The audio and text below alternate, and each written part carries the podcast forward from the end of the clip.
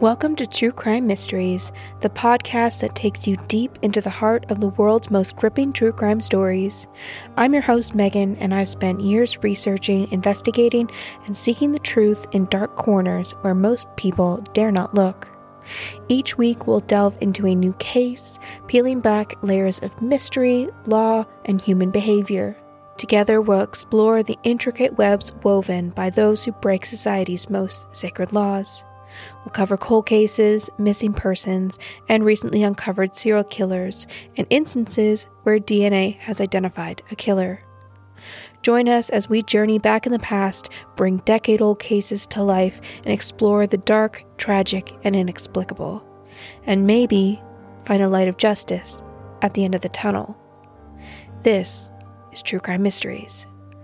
One man ended a 20 year mystery Wednesday over who killed 48 women in the so called Green River killing spree of the 1980s. In a deal to avoid the death penalty, Gary Ridgway pleaded guilty to killing all 48 women, most of them found in the Seattle area.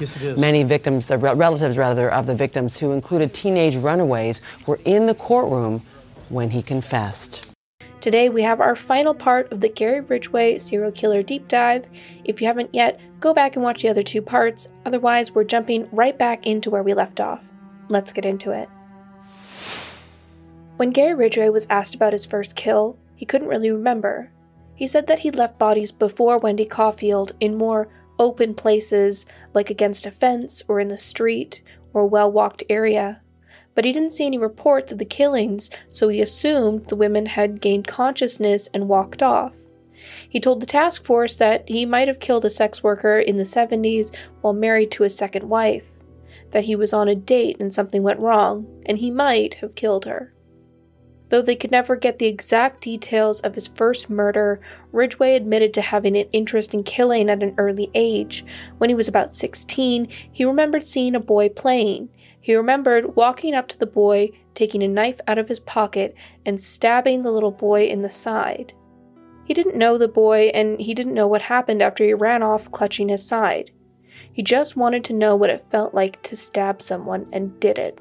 Talking about the boy, he said, quote, He was in the wrong place at the wrong time, and I was at the right place at the right time. I guess what you'd call it. The task force had actually been able to locate that boy, now a grown man living in California. He had been able to confirm that a boy about 10 years older than him had taken him to the woods and stabbed him. The boy, however, made it to the hospital where he had surgery, and he never returned to school, so the suspect was never found. Once he recovered, his family had moved to California, and that statutes of limitations had long passed the assault. So, who was Gary Ridgway? Gary Ridgway was born on February 18, 1949, in Salt Lake City, Utah. He was the middle of three boys. When he was 11, his family moved to King County, Washington, where they had a house close to the Pacific Highway South, where he ultimately found most of his victims. His father worked as a bus driver, and Ridgway's claimed that his father would bring him along complaining about all the sex workers on the streets that he saw. His mother worked at a department store part time, Ridgway has said that he wet his bed into his early teens, and his mother would wash his genitals after every incident. He also stated that he had anger and sexual attraction towards his mother, and that he fantasized about killing her. I didn't really think I had an urge to kill her. I just wanted her to stop. And. Um, what did you want to do to her? What did I want to do to her? Uh, just to have her stop and. Uh, but how would you do it? What did you think in your head about how you would do it? That's that's what we're trying to get at. When did you first think about treating your mom violently to get what you wanted her to do? Probably in fourth grade. Okay, there we go. Fourth. Fourth, fourth, fifth, and sixth was probably up to that grade. And, and what what was in your mind that you wanted to do to get her to treat you a certain way? What did you want to do to your mom here? Uh, I wanted her to um, stop um, being angry at me for not knowing how to. Uh, But she wasn't stopping, no, she wasn't stopping. was she? No. She kept picking at She, you, belittling you, Mhm. embarrassing you. I mean, that's pretty clear from yesterday. Mhm. It happened in school too, so I had. So what did, what was your way of retaliating against her in your mind? What, what were you thinking to do to your mom? Um, I don't know if I was thinking of uh, hurting her. I just wanted her to stop and uh, let, me, let me alone. Um, uh, angry at uh, her for uh, pushing and pushing and pushing on me to to remember, and I just couldn't remember, and I just wanted her to stop. Uh, But she didn't. but she didn't know. She didn't stop. So somewhere in the fourth or fifth grade, that sense of helplessness that you had not get being able to get her to stop Mhm. Would very likely have pro- the, produced thoughts of taking back some power and control over your mom to get the bitch to shut up. I mean, I'm sorry, Mhm. but Gary, that's what we hear. And that's what one of the things we're looking to get a better understanding of. During, during that thing, I usually took it out on uh, uh, uh, other things instead of hurting her. Uh, uh, um, Living things. living things, killing killing animals, Okay. killing animals. Um, I stabbed a kid one time. Okay. Stabbed a kid with a knife. Tell me about that. Um, down by uh, Chinook, where I used to go to school. And um, boy was playing. I stabbed him in the side and uh, didn't kill him. And um, uh, I think it must have been about sixth grade, I think it was uh, seventh grade, and I, I uh, that was at some time I was you know, breaking out windows, throwing throwing rocks at windows at school. Not interested in that. but that's what I took my uh, aggression on. I couldn't take it on my mom. I had to take it on my animals, and How many And your animals kids? did you kill? I. I killed a lot of birds, but uh, one cat suffocated in a, a ice chest, Mm-hmm. and um, shot uh, babies at uh, dogs and to hurt them, and um, threw uh, well, threw rocks at my brother about that time. I think I was getting out of that though. You couldn't take your aggressions out on your mom, No, he couldn't. but you could think about it. I could think about it, and, and What'd you think? I thought of, of, about hurting her, uh, so she'd sh- shut up and uh, leave me alone, and then How did you think about hurting your mom? killing her. And how would you do that? I thought uh,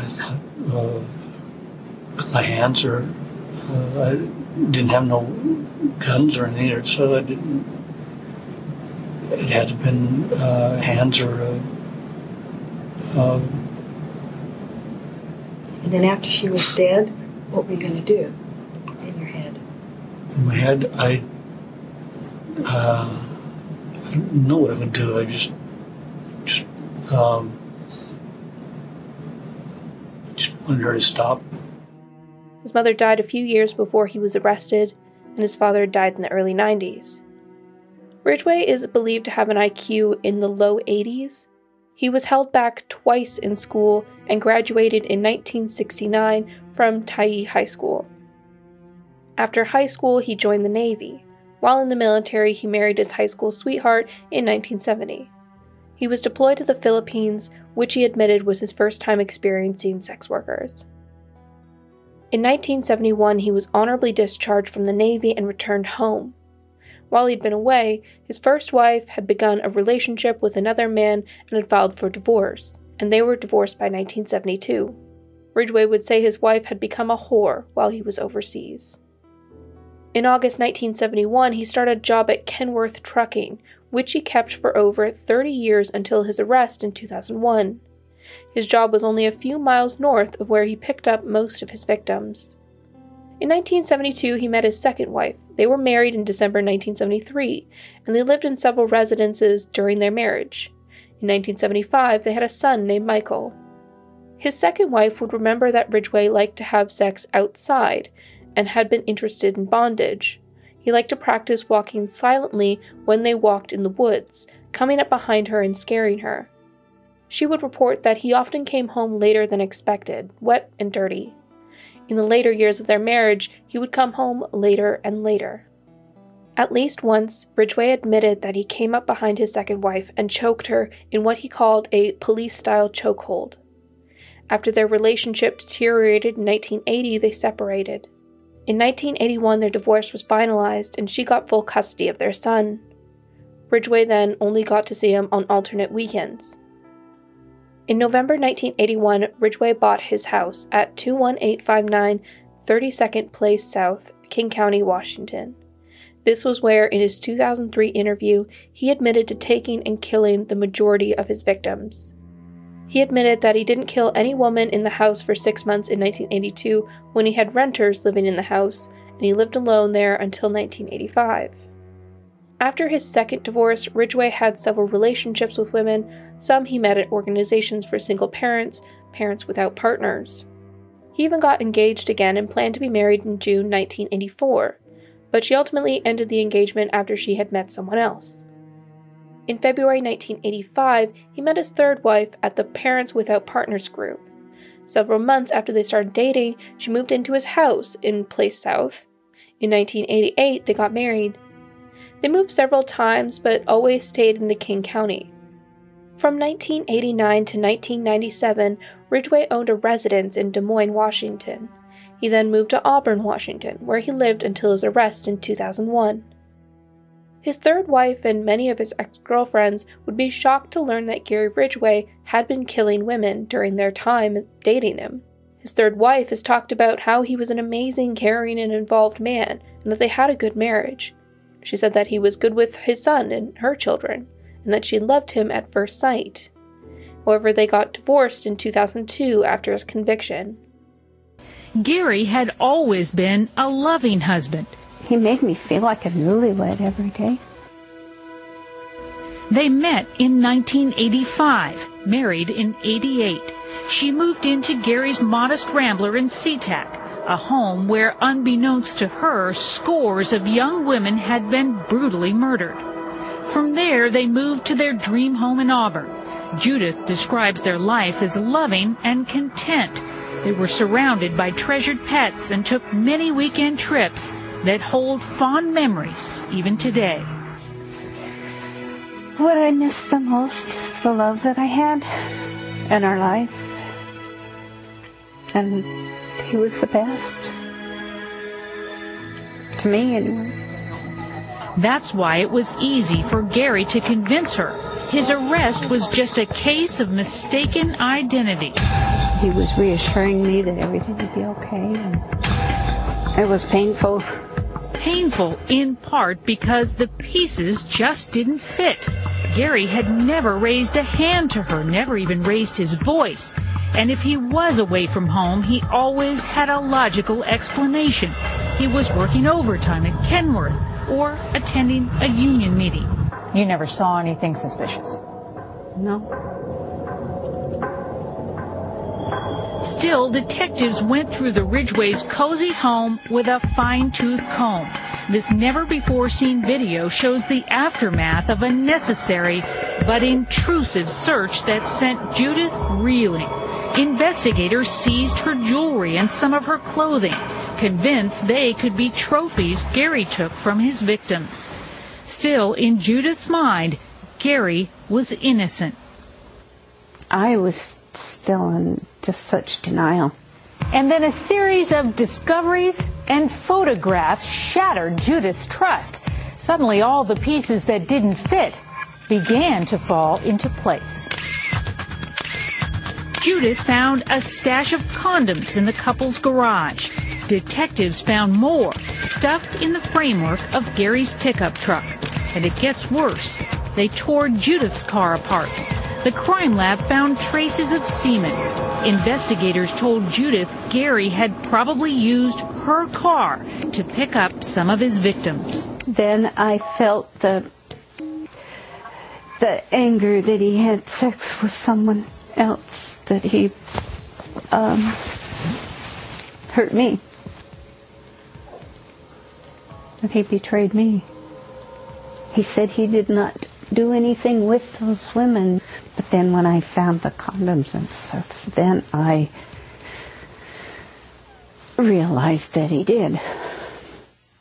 But for Judith, there would be one more staggering surprise. Gary had killed four of his 48 victims during the years he was with her. Oh, I'd say, why, you son of a bitch, why did you do this to me?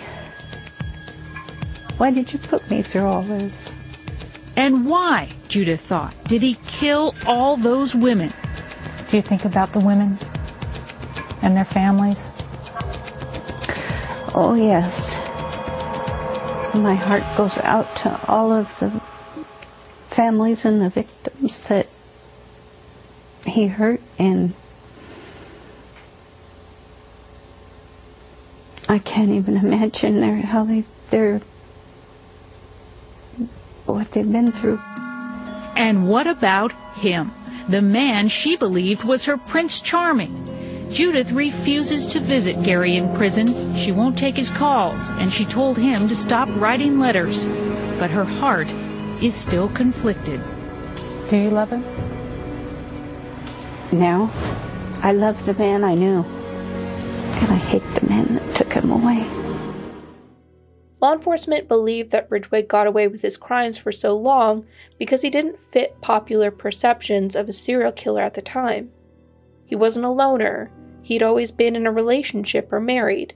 He had no violent criminal history. He was steadily employed for 30 years. After his arrest and confessions, his brother came forward saying that he had never displayed any abnormal behavior in front of him. The people who knew Gary Ridgway best didn't know him at all. Gary Ridgway is considered to be one of America's most prolific serial killers, having been convicted of 49 murders and is believed to have killed more than 70 women between 1982 and 2001. At that time, only one known victim had escaped Ridgway, Rebecca Guay, and her case could never go to trial as a statute of limitations had passed by 2003. These are Gary Ridgway's confirmed victims.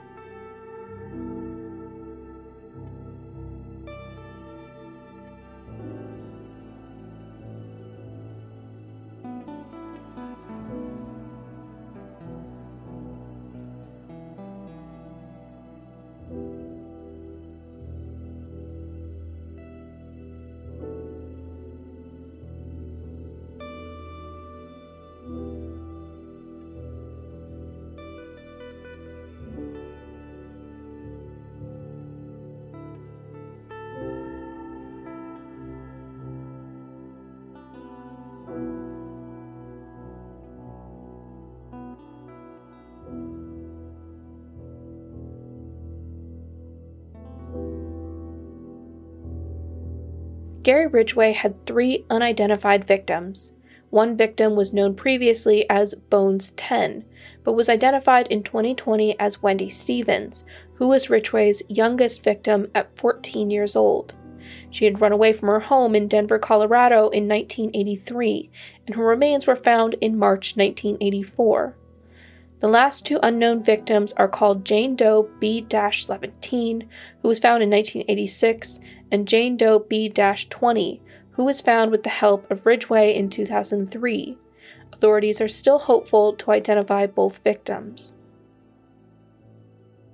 Ridgway confessed to 49 murders over the course of several years back in 2003 and has been rotting away in a cell ever since.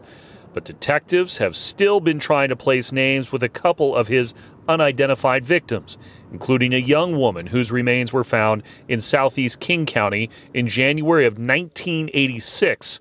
Forensic evidence suggests she was in her mid to late teens when Ridgway killed her, and she may have been from out of state. This now is how they believe the woman looked after they used, in easy to understand terms, DNA analysis from a company called Parabon Labs to isolate her genetic makeup in terms of hair color, eye color, and the like, and with the help of the National Center for Missing and Exploited Children that was able to put this composite sketch together creating the structure of what we think this child's face could be. And that's using a 3D modeling software based on a CT scan of the skeletal remains that 3D modeling software allows us to put digital clay on top of the skull uh, in order to create a facial approximation as to what we think she could have looked like. Uh, the goal of that is to obviously get the face out to as many people in the public uh, through whatever means we can. Authorities believe that there may still be more victims out there. We may never know the exact number that Ridgway killed. Gary Ridgway currently resides in the Washington State Penitentiary in Walla Walla. He will never be free, and he will die in prison.